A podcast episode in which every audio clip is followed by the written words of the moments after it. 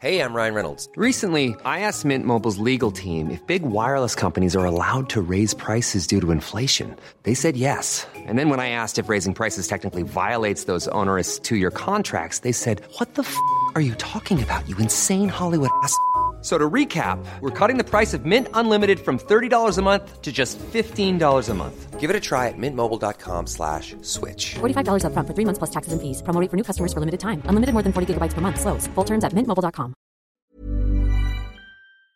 Cette semaine, la France est vent debout contre le nouveau film de Ridley Scott. Est-ce que c'est mérité ou non? Je vous raconte. Jingle.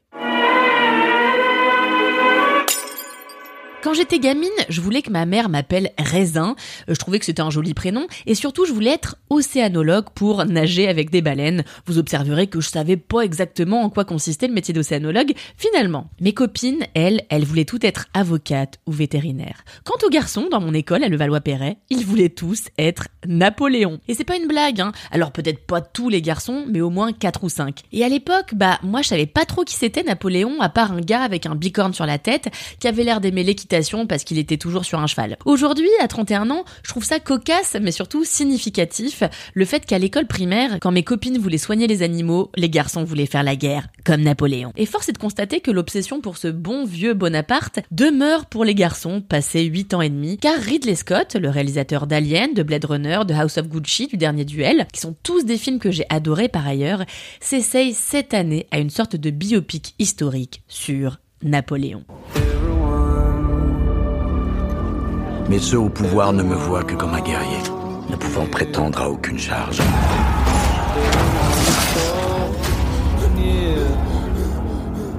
Mais je marche dans les pas d'Alexandre le Grand et de César, Quel est votre nom? Alors Ridley Scott, il est coutumier hein, de l'art du biopic parce qu'il a déjà réalisé plusieurs films étiquetés fresques historiques, peignant le portrait de figures majeures de l'histoire.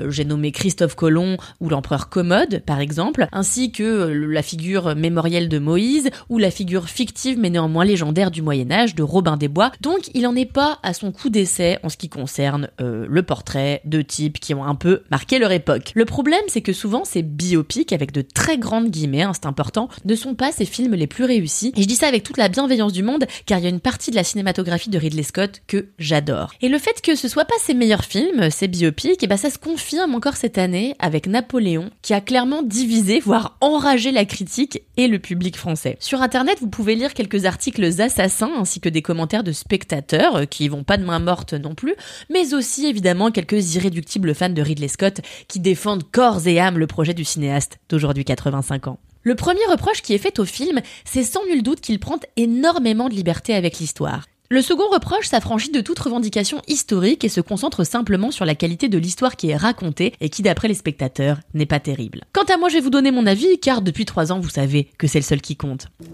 Votre Majesté, nous sommes découverts. Bien. Attendez On est sur la glace C'est un piège Retirez-vous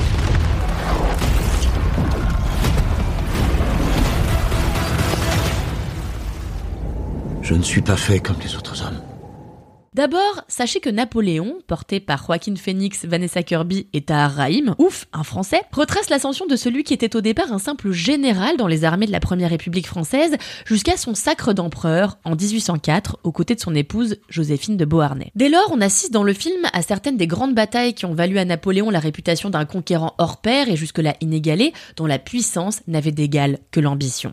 Parce que Napoléon, faut le dire, ça avait pas l'air d'être la moitié d'un mégalomane. Le film évoque donc les gloires de l'empereur ainsi que sa déchéance, mais surtout, le film choisit étonnamment de se concentrer sur la relation amoureuse entre Napoléon et Joséphine de Beauharnais, leur rencontre, leur morne passion à base de rapides levrettes dans des lits à baldaquin, l'incapacité aussi pour Joséphine de tomber enceinte et de fournir donc à Napoléon un héritier, jusqu'au divorce des amants maudits et à la mort de Joséphine qui ravage le cœur de l'empereur. Alors, je vous le dis tout de go, si vous allez voir Napoléon pour comprendre davantage la politique européenne du début 19e, vous allez être déçu, la question politique étant éludée à grand renfort d'ellipse au profit des apitoiements amoureux qui confèrent à la fameuse fresque historique des airs de mélodrame. Il n'y a malheureusement aucun point de vue en fait qui est donné sur l'empereur, qu'on dépeint tantôt comme un conquérant à glorifier, tantôt comme un gros rustre ou alors comme un amoureux transi, sans émettre d'avis sur ses ambitions politiques. Et donc le film ne se mouille à aucun moment. C'est dommage quand on sait que Napoléon était et demeure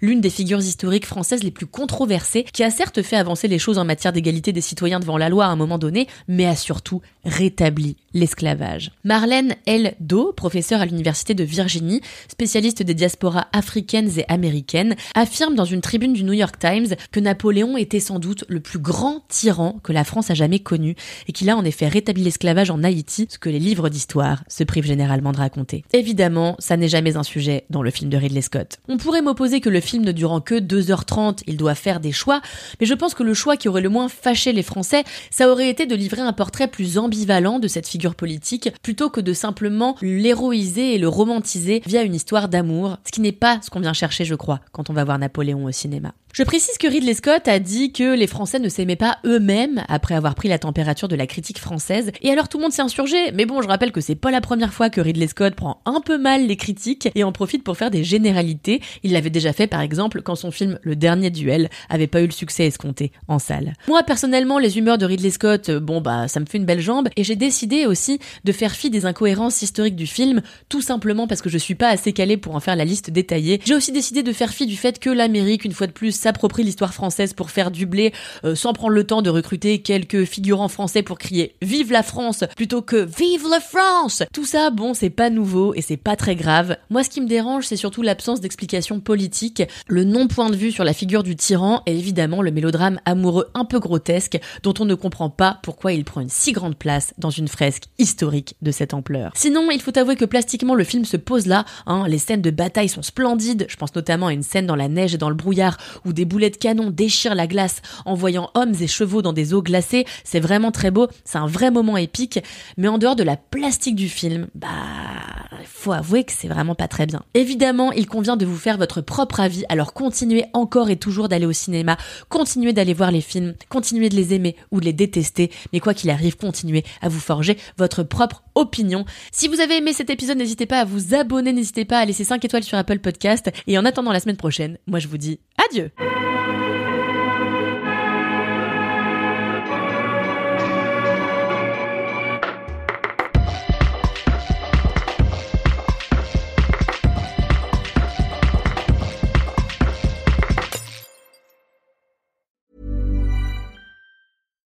deserves the best, and there's no better place to shop for Mother's Day than Whole Foods Market. They're your destination for unbeatable savings, from premium gifts to show-stopping flowers and irresistible desserts. Start by saving 33% with Prime on all body care and candles. Then get a 15-stem bunch of tulips for just $9.99 each with Prime. Round out Mom's menu with festive rosé, irresistible berry chantilly cake, and more special treats. Come celebrate Mother's Day at Whole Foods Market.